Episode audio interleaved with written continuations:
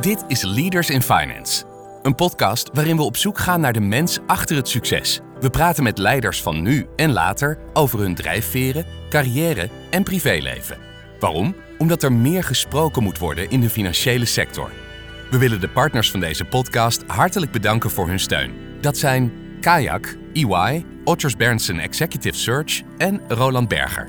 Onze gast is CEO van de oudste onafhankelijke bank van Nederland. Hoe bereik je volgens hem je doelen in het leven? Wat is het talent wat je hebt? Wat is het harde werken wat je wil doen? En werken voelt niet zoals hard werken als het ook je passie is. Hij kent zijn klassiekers. Eén boek wat mij altijd blijft inspireren. Odysseus van Homerus. Wat gewoon een schitterend heldenverhaal is. Maar ook alle elementen van het leven inzitten. Waarvan ik het ook prachtig vind dat de Griekse goden. In tegenstelling tot uh, veel goden van nu ook echt faalbaar zijn. Ze, ze, ze maken gewoon de stomste fouten die mensen ook maken. En weet bovendien lessen te trekken uit de oudheid. Maak je druk over waar je controle over kan hebben. Maak je vooral niet druk waar je geen controle over hebt. En wijsheid is om het verschil tussen die twee te kunnen bepalen. Onze gast vandaag is Maarten Edikshoven, CEO van Van Landschot Kempen. Je host is als altijd Jeroen Broekema.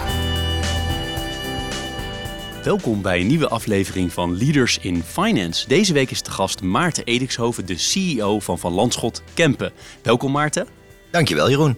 Leuk dat je er bent. Ik moet zeggen, we zijn bij Roland Berger hier in Amsterdam. Dus uh, fijn dat we hier uh, mogen zijn. Uh, ik zal je introduceren. En zoals luisteraars van Leaders in Finance weten, doe ik dat altijd op dezelfde manier. Namelijk eerst door het spellen van jouw naam. Nou, Maarten, M-A-A-R. T-E-N en Edikshoven E-D-I-X-H-O-V-E-N. Zoals gezegd, Maarten Edikshoven is de CEO van Van Landschot Kempen. Hij is dat sinds oktober 2021, dus net iets, uh, iets meer dan een jaar. Daarvoor heeft hij een lange carrière in de financiële dienstverlening achter de rug bij onder andere ING, Zwitserleven en Egon.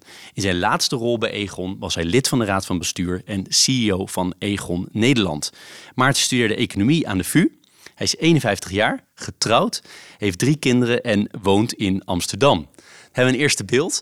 En wat ik heel graag doe, ook een beetje traditiegetrouw, is het bedrijf dat jij vertegenwoordigt van Landschot Kempen te structureren aan de hand van de stakeholders. Nou, het zijn heel veel stakeholders kunnen we bedenken. Ik heb een lijstje gemaakt ook.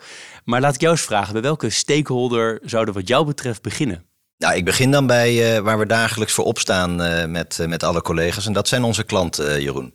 En kan je vertellen, hoe typeer je jouw klanten? Hoeveel, hoeveel zijn het er en wat voor soort klanten zijn het allemaal? Nou, het zijn, uh, uh, we hebben geen miljoenen klanten. Uh, we geven niet publiek weer wat precies het aantal klanten, klanten is.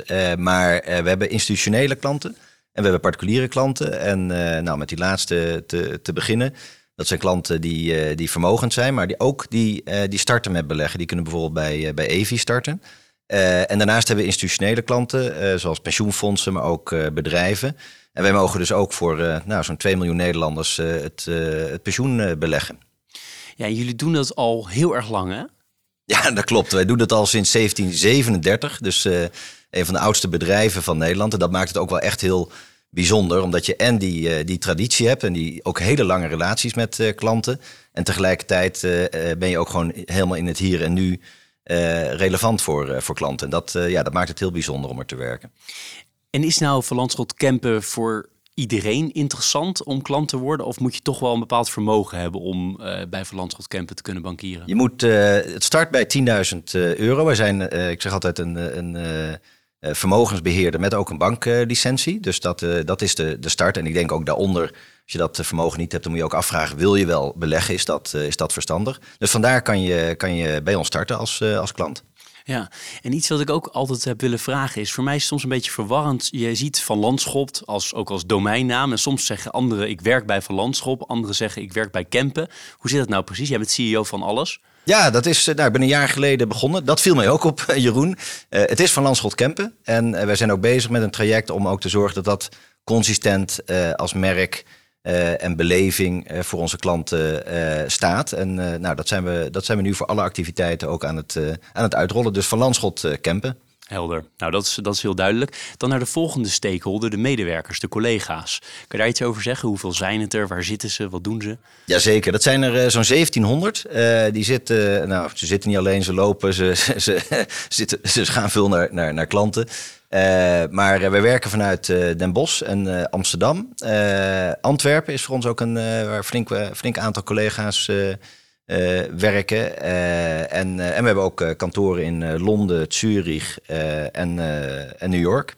Dus die zijn wat, wat kleiner, maar dat is ongeveer de, de, de, spreiding. En wat ik ontzettend leuk vind van het eerste jaar is dat het echt ontzettend gemotiveerde collega's zijn. slim, heel erg op de persoon gericht. Heel persoonlijk naar klanten, maar ook naar elkaar eh, toe. En dat is echt een, eh, een feest voor mij om mee, eh, om mee te mogen werken. Ja, leuk. Leuk om te horen. En wat je natuurlijk altijd hoort en wat jij ook in andere interviews vaak gezegd hebt, digitalisering is natuurlijk ontzettend belangrijk. Um, ik hoor ook vaak mensen zeggen in de, in de financiële dienstverlening, we worden meer techbedrijf. Betekent dan ook dat van al die 1700 mensen dat een steeds groter deel aan de techkant opereert?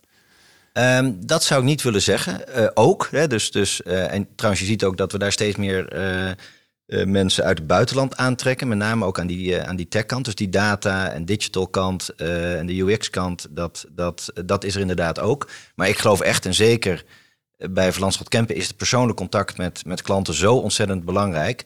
Dat dat wel in balans moet blijven. Dus ik geloof heel erg in. in eh, de, de, ja, de hele soepele samenwerking tussen de persoonlijke benadering en de digitale ondersteuning. Dus het groeit wel, maar wel in balans met ook het blijven bieden en het in contact blijven persoonlijk met onze klanten. Ja, dus private banking, wat sommige meer fintech-achtige spelers zeggen van we kunnen het ook helemaal digitaal doen. Dat zie je uiteindelijk, of digitaal, maar helemaal zonder mensen, laat ik het zo zeggen. Puur met jouw uh, scherm dat zou toch moeilijk zijn dan. Ik geloof, ja, ja ik, ik, eh, ik, ben, ik begon al met mijn antwoord zo weer excuus. Maar uh, nee, ik geloof dat gewoon niet. Ik geloof juist uh, dat, dat, uh, dat klanten op het moment dat ze vermogen hebben, over de lange termijn heen denken, over generaties heen, worden, ook, worden, wordt het vaak complexer. en, en daar is gewoon ook de persoonlijke benadering, het echt begrijpen hoe zit iemands zakelijke doelstellingen eruit, maar ook hoe zit de familie in elkaar. Hoe kijken volgende generaties daarna de next gen, zoals we dat noemen. Ja, dat, is, dat gaat niet in een algoritme gevangen worden. Het is wel zo dat je, je gewoon je, je basisdienstverlening die daaraan te grondslag ligt, ja, daar kan je gewoon ontzettend veel AI-data bij, bij gebruiken. Dus dat is ook waarom we daar de stappen zetten. Maar het blijft in die balans. Helder. Ik uh, doorloop gewoon mijn lijstje van stakeholders. Hè. Toezichthouder, niet onbelangrijk. Kan je vertellen onder wiens toezicht jullie vallen en hoe die relatie is? Ja, wij vallen onder een uh, flinke serie toezichthouders. Denk als elke financiële instelling. Uh, dus de Nederlandse Bank is een belangrijke, omdat we zeker ook een banklicentie hebben, al heel lang. En ik zeg ook altijd, dat is ook je license to operate, AFM, de FSMA in, in België, Zwitserse toezichthouders, Engelse toezichthouders. Dus uh, de SEC in, uh, in, in uh, New York. Dus, en die relaties zijn gewoon goed. dat is gewoon de, de basis. En ik denk dat dat ook past bij het bedrijf wat we zijn. Dus die persoonlijke relaties die we met klanten hebben. We willen ook zorgen dat we gewoon een goede langetermijn relatie met die, met die toezichthouders hebben. En ja, die zijn sinds 2007, 2008 gewoon steviger in, in de sector komen te staan. Dus het is ook gewoon heel belangrijk dat je, dat je die relatie goed houdt en, en een constructieve dialoog uh, voert. Ja, helder. Nou ja, steviger erin zitten als toezichthouder. Dat zie je bijvoorbeeld op het terrein van witwasbestrijding. Ja. Uh, vanuit Leaders Finance hebben we daar veel gedaan op dat gebied. Uh, merk jij dat ook? En heb jij als bestuurder ook nog wel eens een beetje die angst gehad van... oké, ik ben wel echt de bestuurder en er worden nu ook bestuurders aangepakt op het gebied van AML? Ja, en dat is natuurlijk geen prettige ontwikkeling. Ik heb uh, vrienden gehad die uh, toen ik uh, mijn benoeming bekend werd, die zeiden: Maarten, ga je dat nog wel doen? Een bank leiden, kijk eens wat er allemaal gebeurt, openbaar ministerie. en daar maak ik me ook wel zorgen over, want het is van ontzettend belangrijk dat, dat we talenten weten aan te trekken op alle niveaus in deze sector. En dan is angst nooit een goede raadgever. Het is echt een hele mooie, misschien komen we er later nog op, maar, maar sector om in te werken, ook maatschappelijk een hele belangrijke.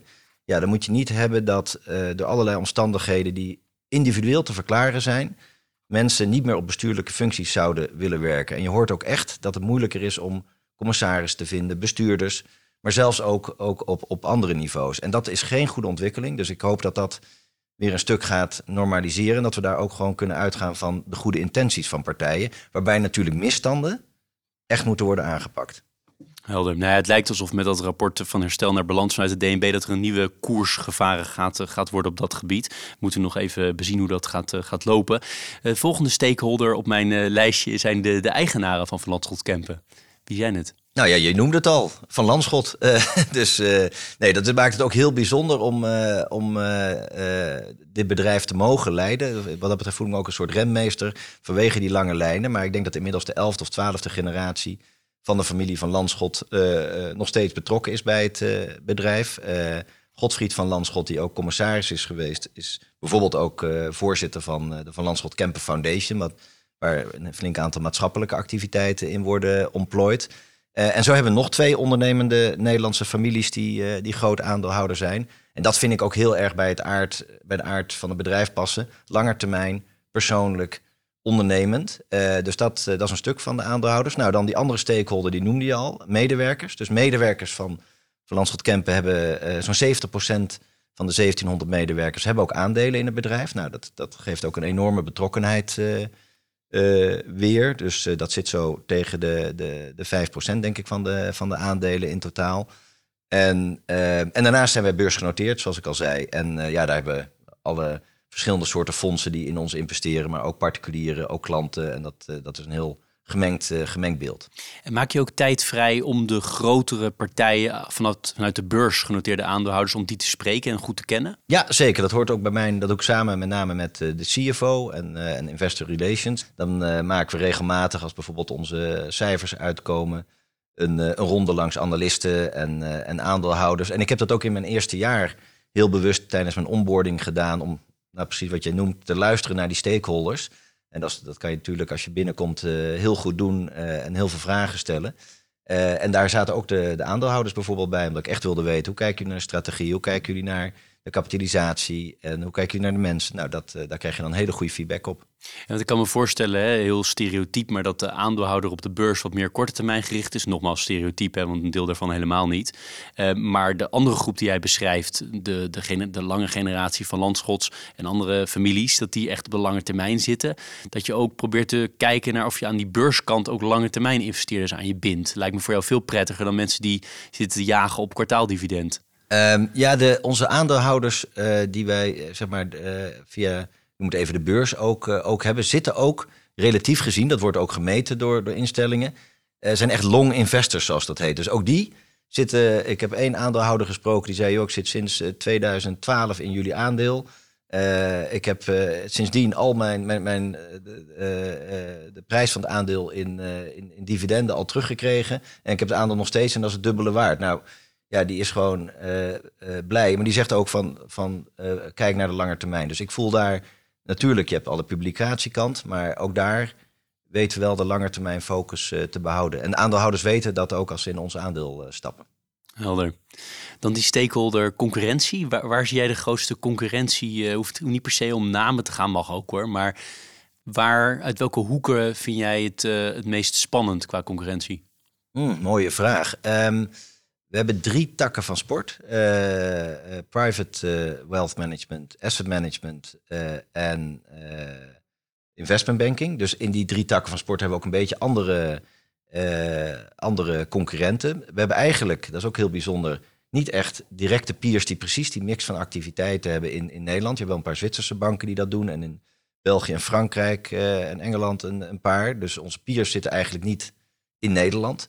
Um, maar het, uh, het meest spannend vind, blijf ik vinden is wat, wat, er bijvoorbeeld aan nieuwe spelers op de markt komt. Die, uh, die, ja, die met nieuwe oplossingen komen. En zijn wij ook in staat, bijvoorbeeld digitaal of qua, qua proposities, om, om daar adequaat op, te, op te reageren. Dat vind ik het meest spannend. Oké, helder.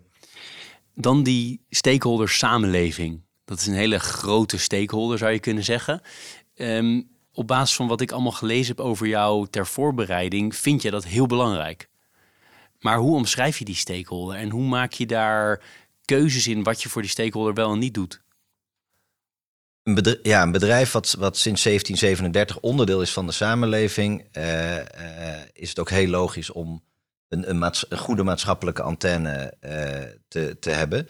Um, je hebt heel veel verschillende groepen waar je daar rekening mee houdt. Ik, ik geloof zelf, en dan misschien één stapje terug, een beetje filosofisch, maar um, fundamenteel geloof van mij al, al heel lang is dat de financiële sector er is ten dienste van, uh, van, van bedrijven, gezinnen. Wij zijn er om de dromen, de doelen van, van gezinnen en bedrijven waar te maken. Nou, helaas is het verleden wel eens zo geweest dat mensen bij financiële instellingen echt dachten dat het om hemzelf ging. En, en daar zit dus een.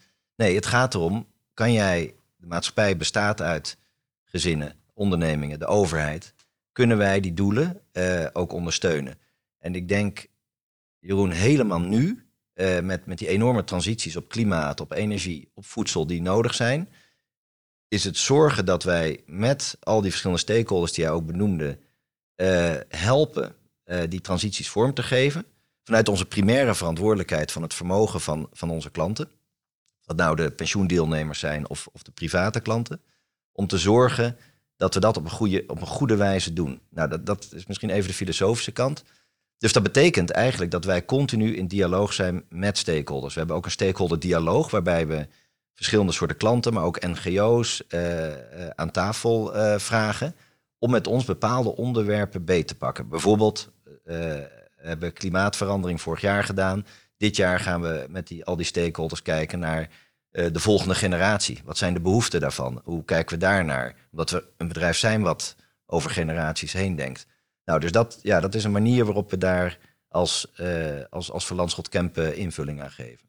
Kun je nog voorbeelden geven, heel concreet, wat dat dan betekent? Als je we zijn met klimaat bezig geweest, waar moet ik dan aan denken? Iets concreter? Ja, heel concreet is uh, dat bijvoorbeeld onze institutionele klanten zeiden van jullie zijn voor ons echt de gids op het gebied van verduurzaming. Het, het, we hebben bijvoorbeeld met een hele grote uh, pensioenfonds hebben we een duurzaam landbouwfonds neergezet. Wat trouwens helaas niet in Nederland kan investeren, maar over in het buitenland. En dat komt door stikstof en stikstof, maar dat is een ander, ander verhaal. Uh, uh, maar en daar kwam bijvoorbeeld uit dat, dat onze, onze particuliere klanten in die stakeholder dialoog ook zeiden van ja, maar kunnen jullie niet versnellen op het vlak van bijvoorbeeld verduurzaming van hypotheken? Waarmee je dan woningen kan verduurzamen. Nou, daar zijn we nu ook echt oplossingen voor aan het bouwen.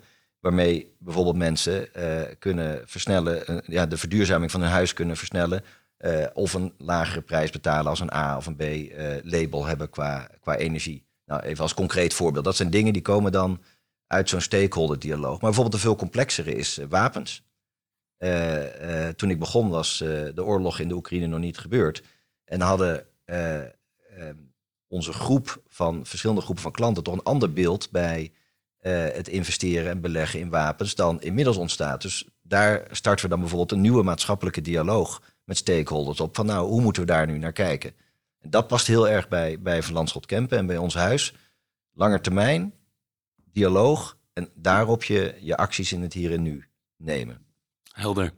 En kan jij, je zegt vanuit die filosofische kant, je moet ten dienste staan van de samenleving, van je klanten om dromen waar te maken. Even mijn woorden, volgens mij pretty much jouw woorden.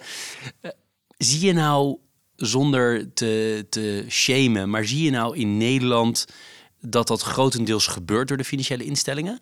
Of zeg jij nee, daar zijn we toch echt wel vooruitlopend, daar zijn we toch echt wel anders in dan de meeste? Um, ik denk dat Nederland echt een gidsland is op dit. Uh, op, en daar mogen we ook best trots op zijn. Dat maakt het niet altijd makkelijk. Ik heb hiervoor, uh, zoals je weet, bij internationale concerns uh, gewerkt. en daar was bijvoorbeeld echt wel een dialoog tussen de, de, Nederlandse, de Engelse en bijvoorbeeld de Amerikaanse top. Die een verschillend beeld daarbij hadden. En dat maakt het wel weer eenvoudiger als je in, in, in West-Europa opereert. Omdat het makkelijker bij elkaar te brengen is. En je ziet dat ook, ook, ook, ook verschuiven. Dus ik denk echt dat we in Nederland er trots op mogen zijn. We moeten ons wel bewust zijn, ik ben ook niet van het geheven vingertje, et cetera. Dat we, dat we dat wel nou, weer in, in dialoog blijven doen. Want de, de transities waar we het net even over hadden, die zijn zo groot. Die kan je ook als Nederland en als Nederlandse financiële industrie zeker niet alleen oplossen. Helder. We zeiden in de introductie dat je nu net een jaar uh, CEO hier bent. Ik wil even helemaal terug naar de periode dat je nog bij Egon uh, zat. Volgens mij ben je ergens in mei jaar ervoor weggegaan. Er zat nog een paar maanden tussen. Heb je denk ik andere dingen kunnen doen? Daar wil ik ook zo nog even naar vragen.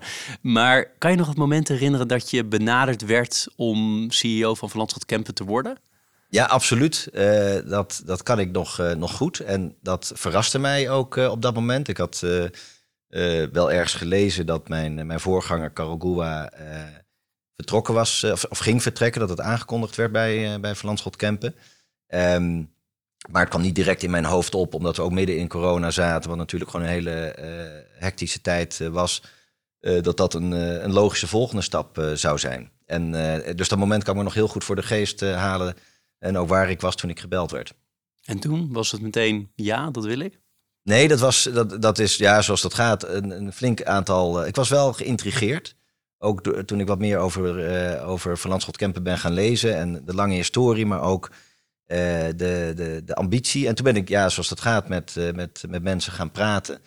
en, en Egon is natuurlijk beursgenoteerd en Van Landschot Kempen. Dus dat, dat moest allemaal in in groot geheim. Nou, dat was tijdens corona, dus dat was eigenlijk wel wat wel makkelijk, want we werkten allemaal vanuit huis. Um, maar dat was ook wel heel spannend, want je bent A, verantwoordelijk op dat moment gewoon voor een organisatie met 3500 mensen. En dan uh, die gesprekken aangaan. En ja, de, de mensen met wie ik sprak, de, de commissarissen, de medebestuursleden, nu mijn collega's, maar ook mijn voorganger Karel Goua. Ik, toen dacht ik, oh, dit is wel echt een, een heel bijzonder bedrijf, bijzondere mensen. Daar, uh, ja, dan gaat het ontstaan, daar, daar wil ik me wel bij aansluiten. Als je was gebleven, was je nu medewerker van ASR. Ja, nou, ik weet niet of ik medewerker van uh, eh, ASR was geworden of dat ze gezegd zouden hebben, we, we gaan juist uh, zonder, zonder, zonder Maarten, Maarten verder. maar dat klopt, dat is natuurlijk heel, heel bijzonder. En, en ook een, ja, een, een, stevige transactie in de financiële sector. Daarbij zeg ik altijd gelijk, wat mijn vrouw ook vaak zegt, Maarten, dat is heel belangrijk binnen de financiële sector. En de mensen natuurlijk die bij ASR en Egon werken. En daarbuiten is het een rimpeltje in de, in de vijver. Nou, dat, dat helpt mij ook altijd wel weer reflecteren.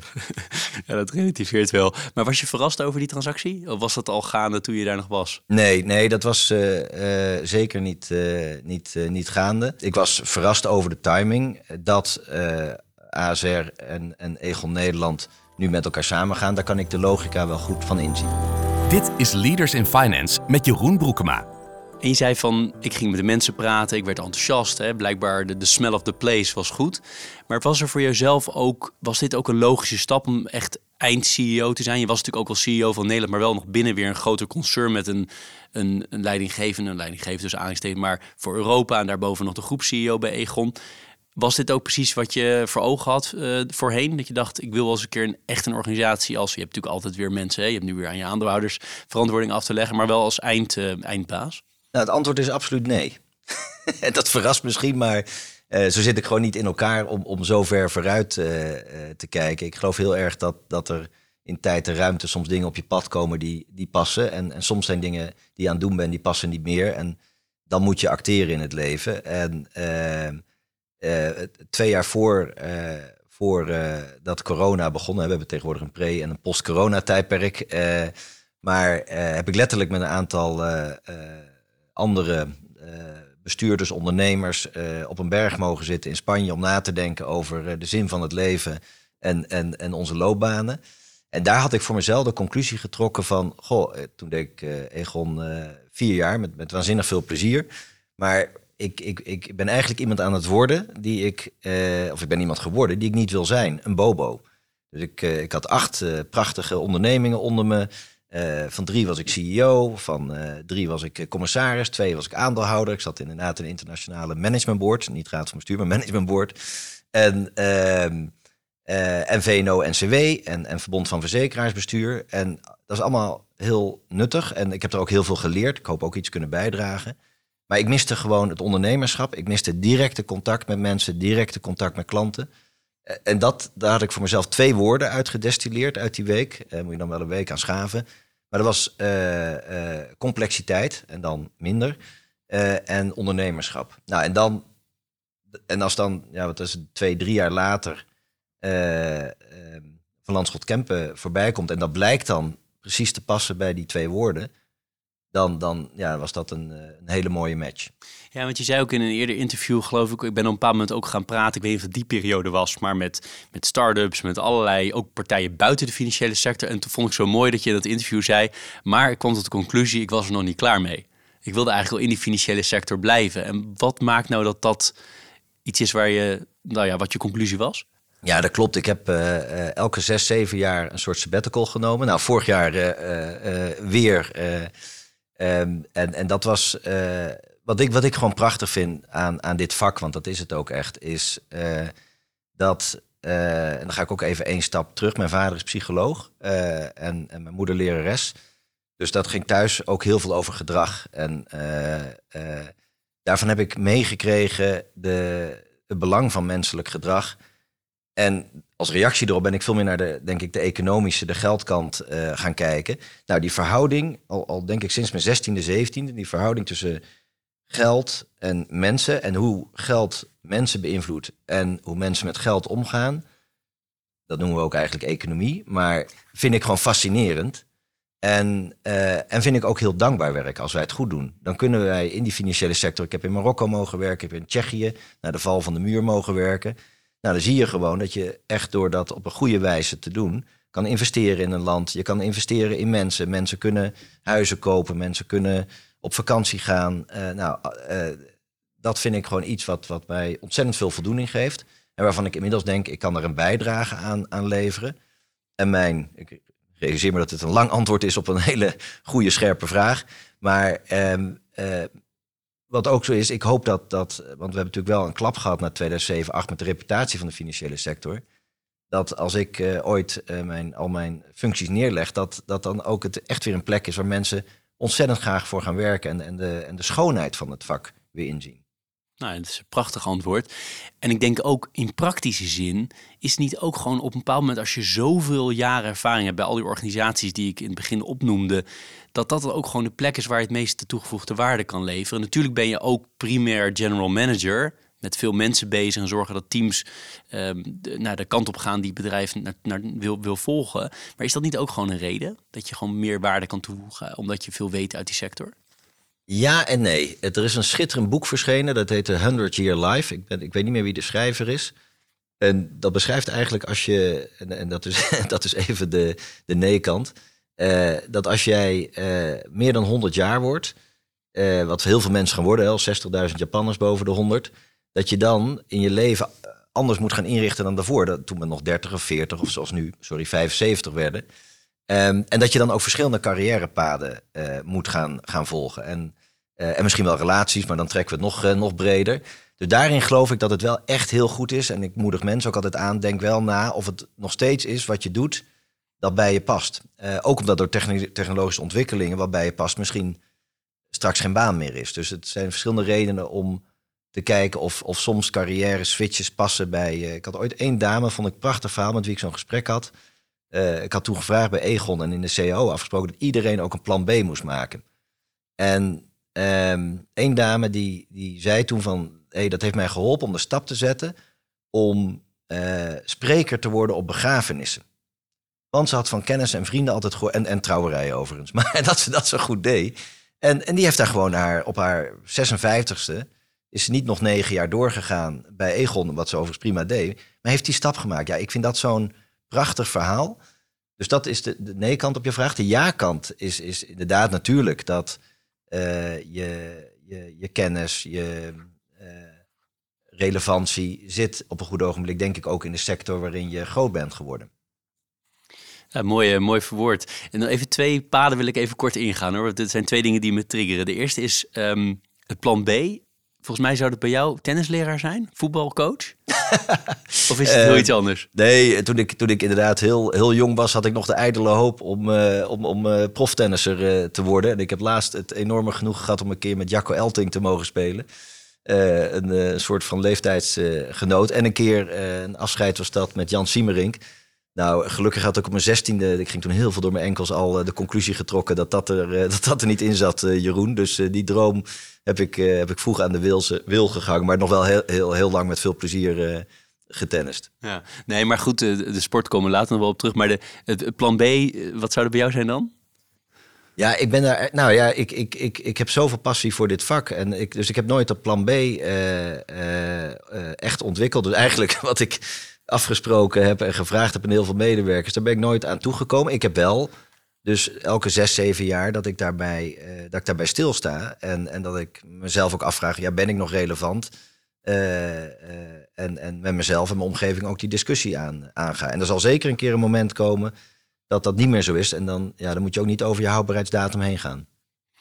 Andere paadje waar ik nog even in wilde is die complexiteit omlaag, ondernemerschap omhoog, zei je. Even omhoog omlaag, maar meer ondernemerschap en minder complexiteit. Is je huidige baan dan minder complex dan de CEO-functie bij Egon?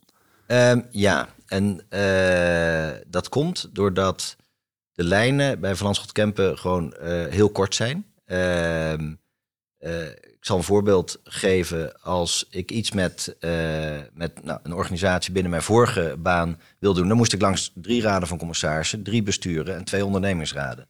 Dat is nu één, één en één. Dus qua, je begon over stakeholder management dat is, dat is gewoon minder uh, complex. En daardoor kunnen we ook sneller reageren en dicht bij de klanten zijn. Duidelijk. Als we even helemaal teruggaan naar uh, Maarten in zijn jeugd. Je noemde al de, de banen die je vader en je moeder uh, hebben of hadden. Um, kan je verder nog iets delen? Wil je nog iets delen over hoe je bent opgegroeid? Zeker. Ehm, ik ben opgegroeid in een dorpje Vleuten, vlakbij Utrecht. Tegenwoordig is dat Leidse Rijn, maar toen ik daar nog opgroeide, keken we echt uit over het uh, groene hart. Ehm, en uh, ik ben in Utrecht uh, op, op school gegaan. En ja, het was gewoon een, een, een warm gezin met mijn broer Wouter. En veel sporten, dat heb ik altijd in mijn leven gedaan. En dat kwam in die tijd kwam, kwam dat ook al op. En wat, wat hebben je ouders je meegegeven? Wat voor soort dingen? Ik, ja, dat is altijd een hele mooie vraag. Mijn ouders leven nog steeds, wonen ook nog steeds in, in Vleuten, zijn rond de 85. En ik denk de familiale banden en, en het altijd met elkaar, het scherp debatteren. We hadden geloof ik vier politieke voorkeuren met z'n vieren. maar tegelijkertijd wel binnen een bad van respect en, en, en het belang van familie begrijpen. Ook de bredere familie, mijn moeders en mijn vaders familie. Daar besteden we ook veel tijd mee. En dat is ook gebleven. Wij vieren bijvoorbeeld, vind ik heel bijzonder, nog steeds Sinterklaas met de hele familie van mijn moeder. Dat was een, een, verzoek van mijn oma aan mijn moeder als oudste dochter op haar sterfbed. En wij vieren dus nog steeds met z'n allen uh, Sinterklaas met alle neven en nichten en alle kinderen daarvan, dus ook onze kinderen. Nou, die zijn tussen de 9 en de 14.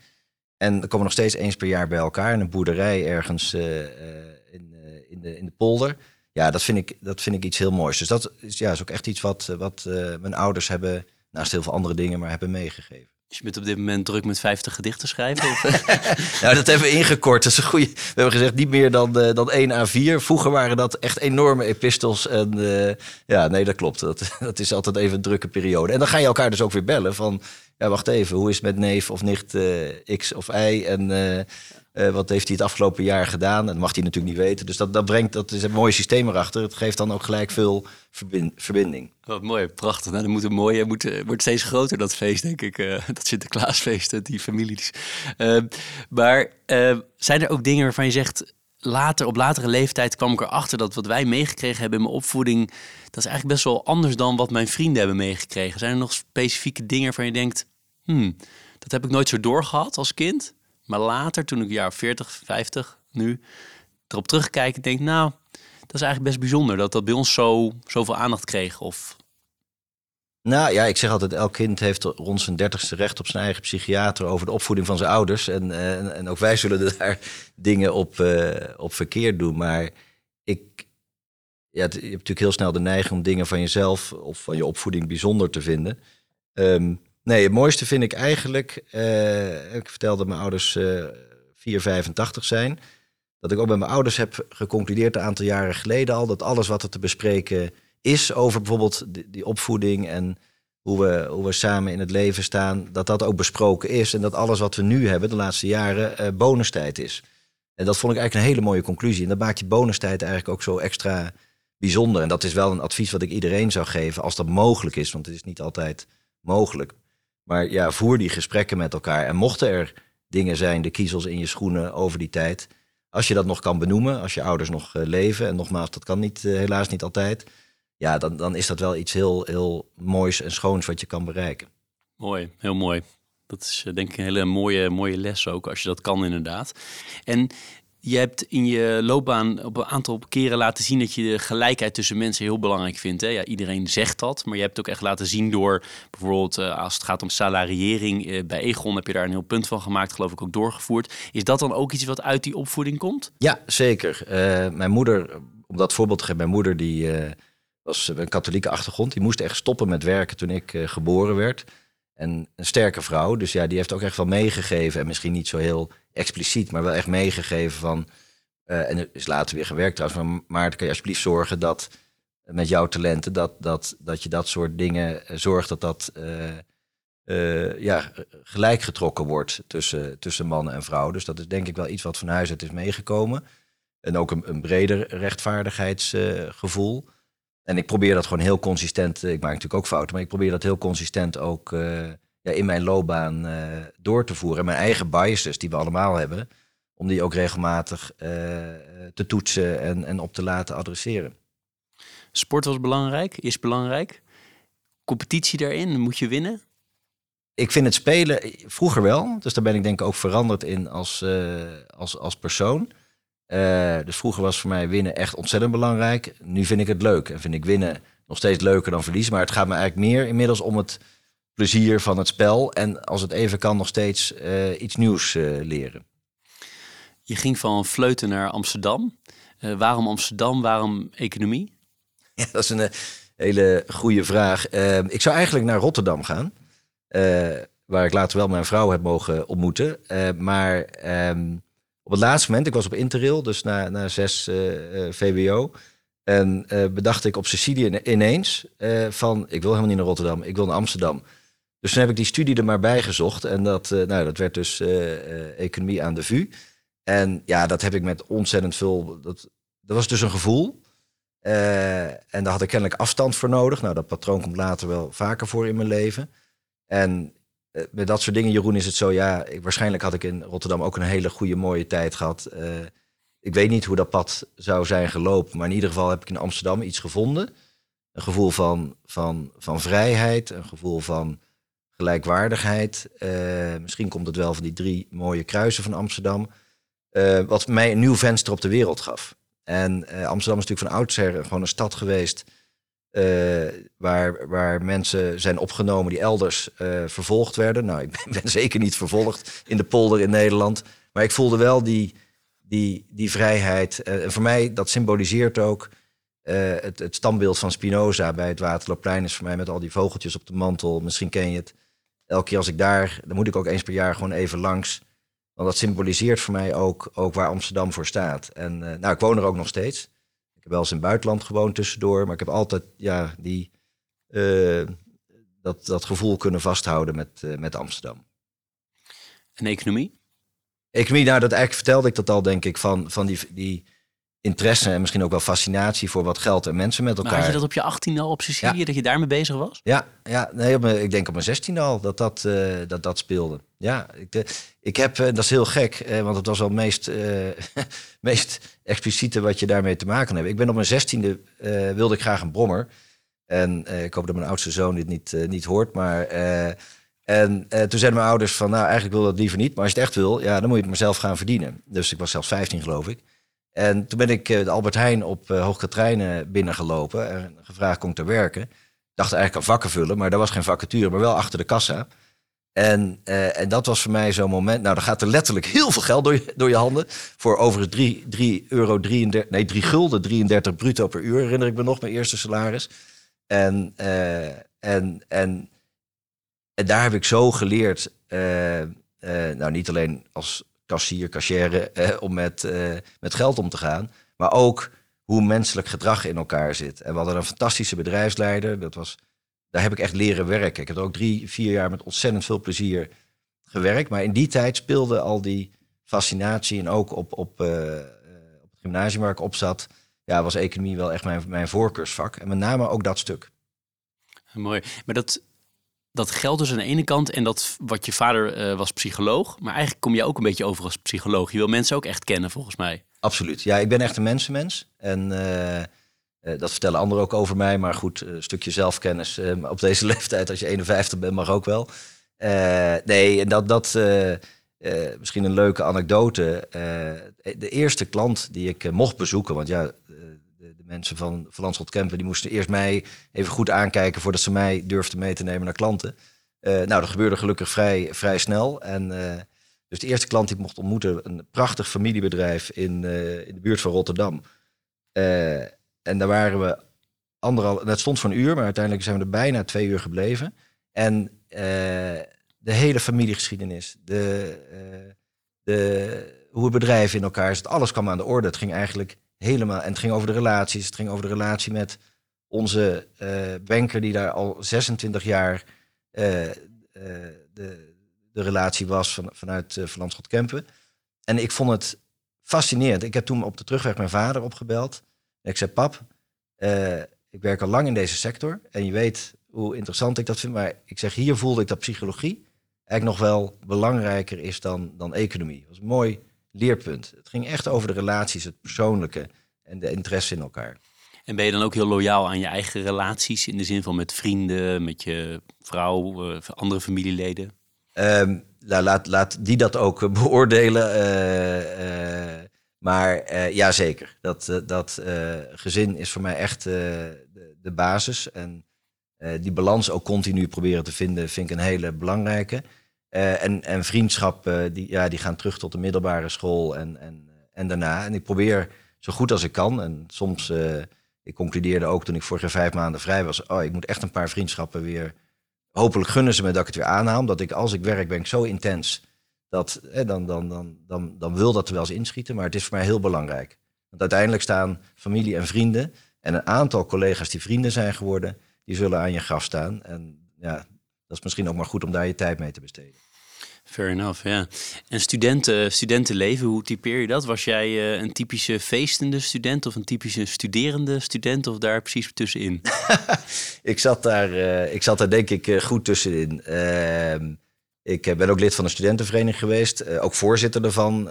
nog in een soort crisismanagement situatie was dat. Daar ook een paar hele mooie, ook daar geleerd als, als 21 jaar groeien met een fantastisch team dan, uh, dan, uh, dan samen die, die, die problemen ook kan oplossen. we hebben zelfs obligaties uitgegeven voor ouders, wat helemaal geen obligaties waren, om maar geld binnen te krijgen om, om de sociëteit te redden. het was gewoon een gift, maar ik weet dat heel veel ouders en, en kinderen daarvan nog steeds die papieren thuis hebben, om een voorbeeld te geven. Maar ik vond het ook leuk om gewoon met elkaar een biertje te drinken en, en in de kroeg te staan discotheek, dat heb ik altijd wat minder gevonden. Ik ben ook een hele slechte danser, dus dat, is, uh, dat, dat, dat, moet ik ook maar niet doen. En je was daar dus al de voorzitter. Later werd je heel vaak de, de voorzitter van, uh, van, clubs en, uh, en bedrijven. waar komt dat vandaan? Wil je dat altijd graag zijn? Nee, nee, nee. dat, dat, het is me echt overkomen. Het is niet, mijn ego heeft het ook niet nodig om ergens voorzitter van te zijn. Ik kan dat ook prima niet zijn, want dan ben ik nog steeds Maarten. Ik ben nog steeds vader. Ik ben nog steeds vriend. om jouw woorden ook te, te gebruiken. Dus ook die, die, die uh, ja, sabbaticals of pauzes die ik in mijn loopbaan heb gehad, vind ik helemaal prima. Dat is misschien ook wat ik zo fijn vind in Amsterdam. Het maakt niet uit of je daar de groenteman om de hoek bent, of uh, de glazenwasser, of de leraar, of de CEO. Eh, je bent gewoon wie, je, wie je bent. Um, en dus het is me echt ook overkomen. En ik heb er ook nooit, en dat klinkt heel gek, maar het is ook echt zo. Ik heb er nooit zelf om gevraagd. daar geloof ik ook niet in. Uh, maar het is me aangeboden. Dus het zal ook iets zijn in mijn talentenset wat, dat, eh, wat, die, uh, wat tot die vraag doet komen. Leaders in Finance met Jeroen Broekema. Je gaf zelf ook aan dat je in het, in het buitenland gewerkt en gewoond hebt. Wat ik heel interessant vond is dat je in een interview met BNR eigenlijk kondigde je, je daar al aan dat we minder afhankelijk van Rusland moesten worden. Ik weet niet nog weet dat je dat gezegd hebt, maar ik luisterde terug. Uh, ik luisterde uh, terug gisteren. ik dacht, ik dacht hè, is dit iets? Wanneer is dit opgenomen? Misschien kijken. Het was 2017. Jij gaf eigenlijk aan, uh, ja, we moeten gewoon niet zo afhankelijk van Rusland zijn qua energie. Dus jij zag het eigenlijk al lang aankomen. Dat, niet, niet dat het zo uit de hand zou lopen waarschijnlijk, misschien wel. Maar dat was duidelijk al jouw beeld. Ja, ik, nou ja dit, is, dit is een heel belangrijk onderwerp. ik heb voor ING ook bedrijven in, in Rusland mogen opzetten businessplan met, vind ik nog steeds de leukste naam ooit, From Russia with Life. Uh, vrij naar James Bond. Uh, en Uh, in, in ja, eind, midden jaren 90, eind jaren 90. ik heb ook een paar goede Russische vrienden daaraan overgehouden. Die overigens allemaal niet meer in, in, Rusland wonen en willen wonen, al lang. Ehm, de Russen lijken op ons, maar ze zijn echt heel, heel, heel anders. En dat is heel generiek, hè, generaliserend. Dus, maar um, ik, we hadden denk ik allemaal de hoop na de val van de muur dat, uh, dat, dat, dat Rusland naar het westen zou keren en het westen naar Rusland. Dat is natuurlijk ook wat Angela Merkel met die afhankelijkheid met energie voor elkaar probeerde te krijgen. En ik, op dat moment, die tijd had ik die gedachte ook. Uh, afgezien van het feit dat het gewoon ontzettend spannend was en, en interessant om daar te mogen werken als, als uh, jong professional. Um, en ik denk dat, dat achteraf is dat makkelijker te zeggen, maar ik voelde al vrij snel aan van hé, hey, dit gaat toch echt een andere kant op met, uh, met dat land. En uh, Rusland is nu eenmaal een land wat altijd een tsaar heeft gehad, een leider. Uh, en het volk is ondergeschikt aan, aan die tsaar of die leider. En dat is nog steeds, zit in het DNA van het, van het land. En nou ja, ik, ik had ook niet voorzien dat het echt weer tot een oorlog zou leiden. Maar als je gewoon de laatste jaren al ziet, er waren telkens kleine oorlogen, kleine schermutselingen. En ik vrees dat dit uh, nog niet het einde daarvan is, uh, Jeroen. Dus dat is iets wat ik me ook zorgen maakt. Ja, ik had inderdaad al langer uh, nou, het inzicht of het gevoel dat, het, dat die ja, energieafhankelijkheid, ik denk dat je nooit helemaal afhankelijk moet zijn, dat dat, dat, dat een, een groot risico was. En zelf wonen in Oost-Europa, was dat? Ja, geweldig. Dat, ik heb in Tsjechië een aantal jaren gewoond prachtige natuur. Dat misschien ook nog goed om te benoemen. Uh, um, waar, waar je in de weekenden en, en, en, en ontzettend de Tsjechen, het liefste wat ze doen is ook uh, paddenstoelen plukken. Dat vinden ze echt fantastisch. Dan zijn ze gewoon in het bos en helemaal een element. En wat heel mooi was, als, als ik was toen 6, 27, uh, om daar een bedrijf te mogen opbouwen. Maar ook het idee te hebben dat je daarmee bijdraagt aan het opbouwen van het land. Want ja, het communisme was afgeschaft. Dus daar ook echt allemaal jongeren die, die daar snel verantwoordelijkheid kregen. En ik weet nog dat, uh, dat vanuit ING ze zeiden van... goh, het is niet heel jong om in de directie te gaan. En uh, toen zei mijn Tsjechische baas... ja, maar we hebben hier een minister van Buitenlandse Zaken van 26. Uh, eh, ik weet niet precies of dat de leeftijd was, maar... dat was een enorme dynamiek van, van eigenlijk wederopbouw... wat waarschijnlijk in Nederland ook na de Tweede Wereldoorlog is geweest. Toen, toen waren we nog niet geboren. Um, en dat was, was, was, was heel mooi om in te werken. Misschien één een hoogtepunt eruit, ook echt een hoogtepunt uit mijn loopbaan, is dat op een gegeven de Tsjechen vroegen of wij met onze kennis, ze vonden Nederlanders leuker dan Duitsers die er tussenin zaten. Dus wij werden gevraagd als uh, ING of wij hun konden helpen met inzichten over het Nederlands pensioensysteem. Want dat moesten ze in Tsjechië ook helemaal gaan opbouwen. En toen heb ik uh, dat mogen organiseren uh, met, met Jan Nijssen. Dat was toen een mentor van mij bij ING. En die kende weer Elske Terveld, dat was een staatssecretaris. Toen hebben z'n drieën een uh, presentatie in de Senaat gegeven. Ik moest eerst precies uitzoeken en op, opzoeken wat nou precies het Nederlands pensioenstelsel was. Maar dat, uh, dat is later goed gekomen. En ja, dat hebben we daar toen gedaan voor die senatoren. Met daarna een uh, kop koffie met Václav Havel. Nou ja, dat, dat zijn dan van die bijzondere dingen op, op vrij jonge leeftijd die, ja, die, die, die altijd bij je zal dragen. Ja, dat kan me helemaal voorstellen. En je werd dus al op vrij jonge leeftijd, kom je op dat soort posities terecht. Hoe verklaar je dat? Uh, zit dat ook in heel hard werken? Ja, ja dat is een uh, kort antwoord. Ik kan hem ook langer maken. Maar, nee, maar zo'n ja. 10.000 uren regel, daar geloof je dus wel in. Ja, zeker. En, en kijk, ik denk, we hebben allemaal talenten. En dan, dan is, ik denk een aantal dingen bij elkaar komen. Van, wat is talent wat je hebt? Wat is uh, het, het harde werken wat je wil doen? En werken voelt niet zoals hard werken als het ook je passie is. En ik heb ook periodes gehad dat ik te hard heb gewerkt hoor. En dat dat niet verstandig was. Dus je moet ook mechanismes ontwikkelen. Ja, wat betekent dat? Een soort burn-out-achtig bijna? Ja, ik, ik, heb, een, heb ik ook uh, volgens mij wel eens gezegd. Ik heb een keer uh, rond mijn dertigste, echt, uh, toen ik in Rotterdam werkte, Amsterdam woonde. s ochtends vroeg, omdat ik voor de files uit wilde rijden. dat ineens mijn zicht minder werd. En gewoon over vermoeidheid. Ben ik toch met mijn stomme kop doorgereden naar Rotterdam. En, uh, en daar, uh, daar geweldig opgevangen. Toen dacht ik, oké, er is wel iets, ik moet hier wel over gaan praten, want dit is niet oké. En, en, en, dan zie je dat er dingen aangepast moesten worden. dus een heel mooi leermoment in mijn leven. Um, maar ik geloof zeker dat, dat, dat een combinatie van de talenten die je hebt, hard werken en een beetje geluk. En geluk is ook gewoon blijf je gezond. heb je mensen om je heen die in jou geloven of die in dingen in jou zien en die dan zeggen, nou ga dat maar eens proberen. Ook al is het misschien niet helemaal een veilige keuze op dat moment. Nou, die drie factoren uh, ja, hebben me echt uh, verder gebracht. Dan toch even de psycholoog uithangen hier, dat we het een aantal keer genoemd hebben. Maar wat maakt nou dat jij, maar je kan het ook hebben over uh, collega's die je hebt of, of jonge trainees die bij jou beginnen, dat er een groep is die blijkbaar veel harder wil werken dan de anderen? Dat intrigeert me altijd. Is misschien een tweeledige vraag. Hoe zit het hm. bij jou en hoe kijk je er breder naar? Ja, hoe, um, ik, ben, ik ben toen begonnen in een traineeship bij ING na mijn, uh, na mijn afstuderen. En uh, dat was gewoon een ontzettend diverse en, en ook uh, leuke groep die echt de diepe in werd gegooid. Dus, dus ik denk dat dat een, een omgeving creëerde van, nou ja, je, je wilt inderdaad hard werken, je krijgt kansen. En, en die wisselwerking, het bedrijf groeide ook enorm, dat, dat helpt natuurlijk ook. Dat is dan dat, dat factor geluk misschien, dat je net op dat moment in de tijd daar, uh, daar bent. Um, en uh, hoe dat voor mij werkt, is dat ik dan ontzettend ja, bevredigend vind dat ik zie dat we dingen voor elkaar krijgen. Dat je of een stuk groei kan zien, of een stuk klanten beter worden, of een medewerker die, die je uh, weer een betere flow krijgt. dat soort dingen. Um, breder. Um, ik denk dat er op heel veel plekken heel veel mensen zijn die, die hard werken. Het wordt denk ik voor mensen moeilijk als ze hard werken, maar ze hebben geldzorgen. Dat is echt een, een, dat is een veel te grote categorie in zo'n rijk land als in Nederland. Dat levert heel veel spanning en stress op.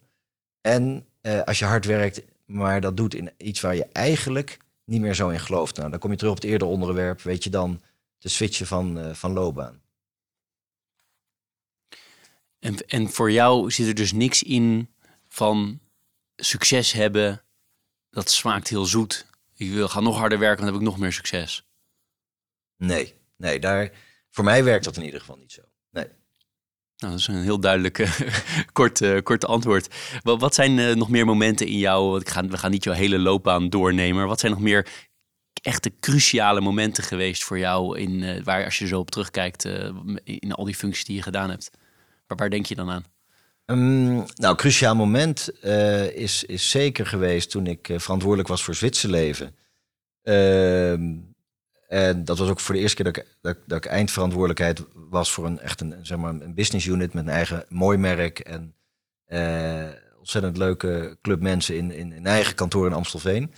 Um, en wij bedienden 750.000 mensen die pensioen opbouwden. En toen ging de moeder, het moederbedrijf SNS Reaal kwam in problemen terecht. Uh, nou, er zijn vier boeken over verschenen, dus dat we daar niet te ver over uitweiden. Um, maar dat betekende, omdat ik ook nog een ander petje had, managementboard SNS Reaal, uh, dat ik eigenlijk steeds meer tijd, samen met de CFRO, uh, aan het besteden was aan het kapitaalmanagement, aan de toezichthouder en, en het stuk wat, wat hoorde bij zeg maar de managementboard van SNS Reaal. En dan moesten we ook, die verantwoordelijkheid moest ook genomen worden. En veel minder met de klanten en de mensen van Zwitserleven, wat mijn primaire verantwoordelijkheid voelde. Uh, dat was eerst een spagaat, uh, maar twee ook, heeft me wel geleerd, en, uh, want ik heb ook daar de nacht van de nationalisatie mee gemaakt, um, hoe het is om in een fantastisch team te werken. Want niemand is uit het team destijds, wat geleid werd door Ronald Laterstein, vertrokken in die hele twee jaar daarvoor, omdat we allemaal voelden, we moeten dit in een, in een veilige haven, wat dat ook zou worden, brengen. Uh, en twee, uh, uh, door hele goede communicatie en ja, zorgen dat, dat, dat we wel stappen bleven, bleven maken. Um, dus tegelijkertijd waren er CFO's, en sommige daarvan spreek ik nog steeds, die me belden van Maarten, is mijn pensioen nog veilig bij jou? En uh, nou was dat een stukje andere wetgeving voor verzekeraars en andere toezichten ook. Dus dat kon ik gelukkig wel beamen. Maar ja, dat was een, een hele, eh, vrij vroeg in mijn loopbaan, een hele doorslaggevende tijd, omdat je dat enorme verantwoordelijkheidsgevoel had voor, voor medewerkers en voor nou, de verschillende stakeholders, om het zo te benoemen. En tegelijkertijd uh, was ik toen vader geworden van onze zoon 2 en 3. En ik heb vergaderingen meegemaakt dat mijn vrouw bijvoorbeeld op reis was voor haar werk. Dat ik met een baby aan de arm zag die niet wilde slapen. En calls met het ministerie van Financiën om uh, 11 uur s avonds, om een voorbeeld te geven. Dat ik echt dacht van nou, ik, doe nu twee dingen heel erg slecht. Dus hè, dan, die, Ehm, en achteraf kan ik daar met een glimlach op, op terugkijken, want je probeert het zo goed mogelijk te doen. Maar dat is wel een hele bepalende periode in mijn uh, loopbaan geweest. En als je zoiets hebt meegemaakt, dan, ja, als er daarna uh, issues opkomen, dan is je benchmark ook wel wat je toen hebt meegemaakt. En dat geeft weer heel veel ervaring en rust. Ja, dat kan me voorstellen. Als je echt heel, onder hele hoge druk hebt gestaan, dat daarna lijken andere dingen gewoon iets minder intens. Uh, in, ik, ik quote nu iets uit de Telegraaf, dus uh, moet een beetje mee oppassen of het ook precies zo gezegd is. Maar als, uh, als CEO ben je het eindpunt van het gezeik. en het kan iets gechargeerd zijn, I don't know. Maar waar ik naartoe wil is van... Um, waar krijg jij dan wel echt stress van? Want je, je, je, hebt, je hebt echt complexe momenten onder hoge druk. Maar wat zijn de momenten waar jij stress van krijgt, ook nu nog? Ja, allereerst, en ik vind het heel leuk dat, dat je dit doet eigenlijk, Jeroen. Want dit is een quote van uh, Eberhard van der Laan. Uh, en wij, wij waren samen voetbal, en die helaas is overleden. En een fantastische burgemeester van Amsterdam.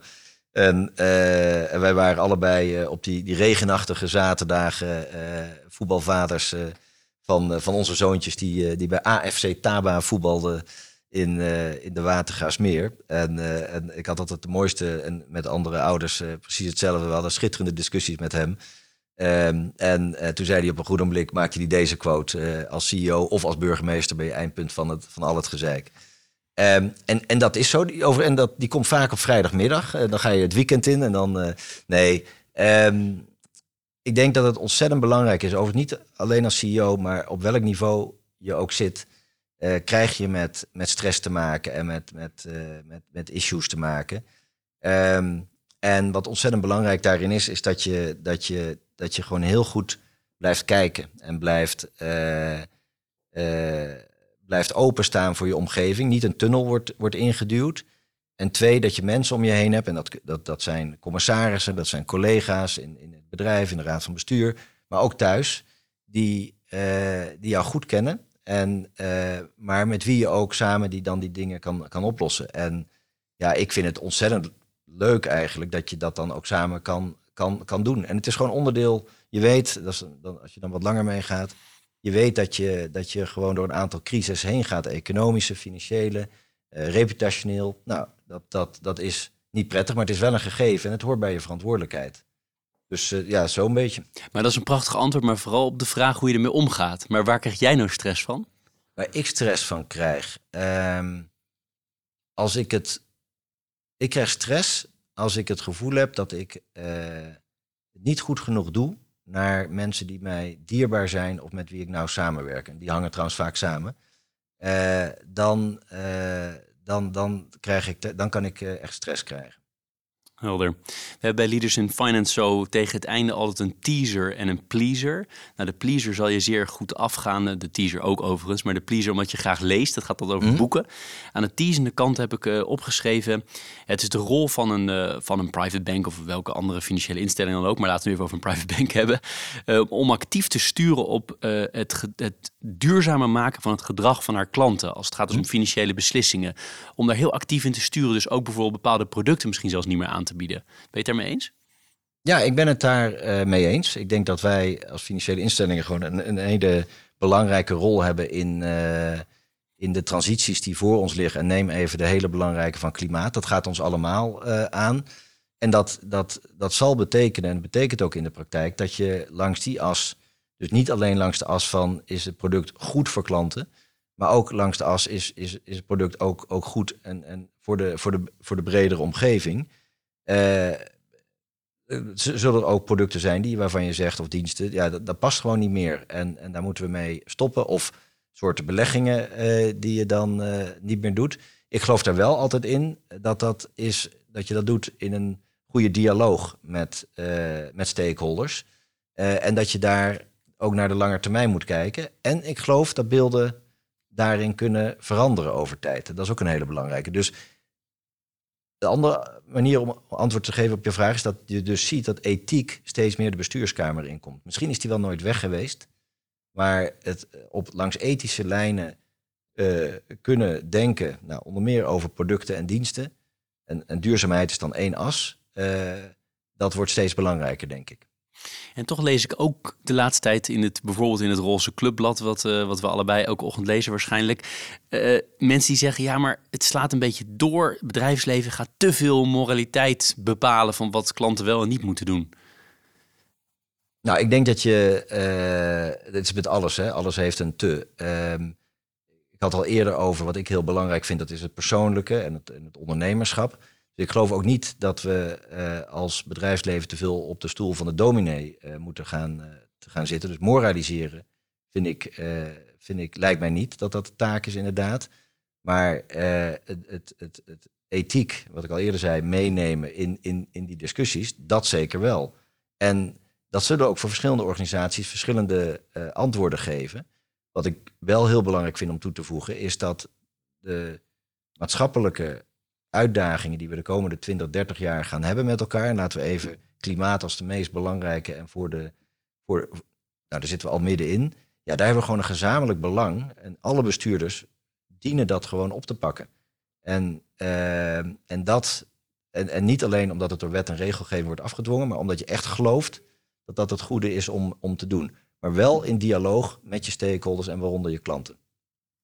Aan de pleasende kant, boeken die jou geïnspireerd hebben of nu inspireren of die je vaker mensen gegeven hebt? Ja, uh, uh, één boek wat mij altijd blijft inspireren, maar het is echt de oudste klassieker, uh, denk ik op, nou hij is nog ouder, maar dan, dan, dan, dan de Bijbel, is de Odysseus van Homerus, wat gewoon een schitterend helder verhaal is, maar ook alle elementen van het leven inzitten.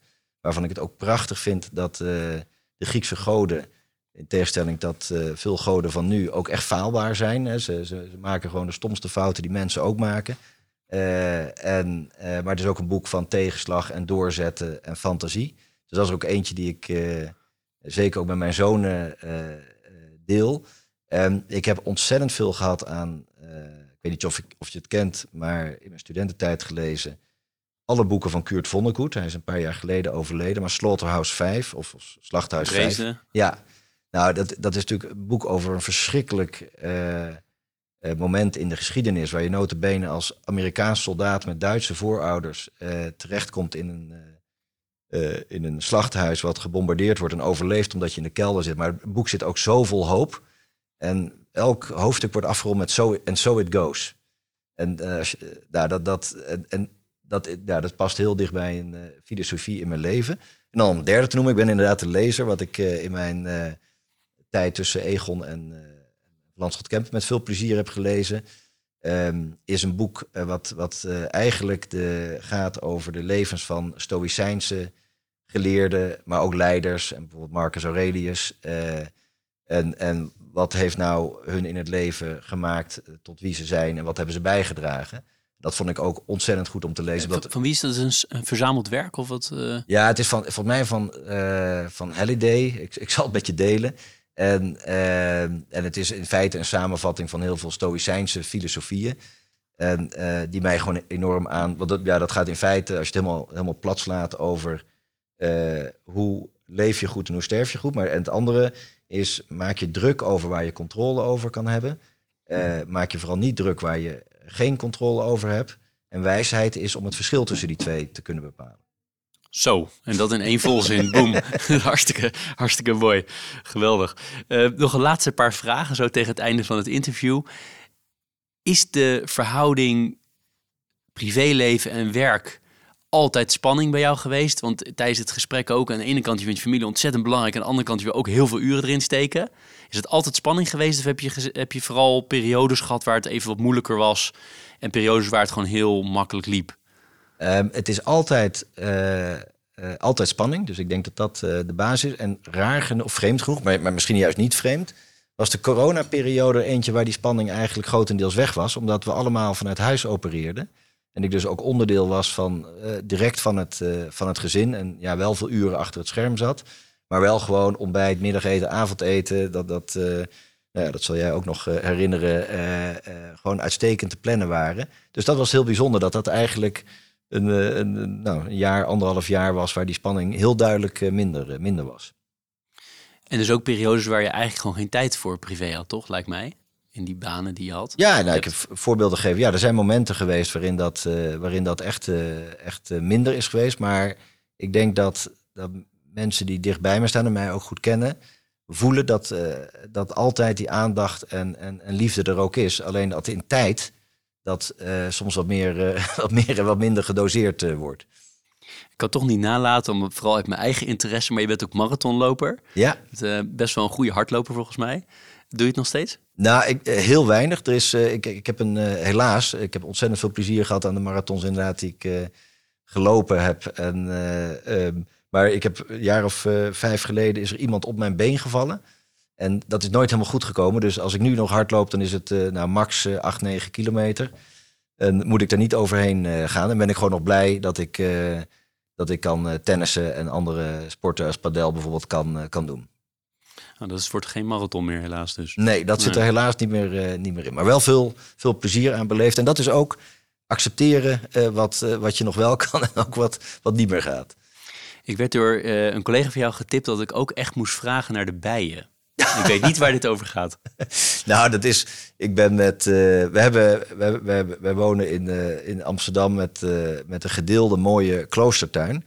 En uit ook een stukje dichtbij bij de kinderen staan, maar ook biodiversiteit bevorderen. ben ik met mijn middelste zoon Louis. zijn wij hulpimkers geworden met ook van die mooie witte pakken. En hebben we dus bijen en produceren wij, nou ja, die bijen produceren dat, maar kloosterhoning. Uh, met hulp van een, uh, van, een, van een imker uit Amsterdam-Noord. En die komt dan eens in de zoveel tijd. En hij komt eigenlijk steeds minder, dus we doen steeds meer zelf. En ja, die 60.000 bijen, want zoveel zijn het er ongeveer in één volk.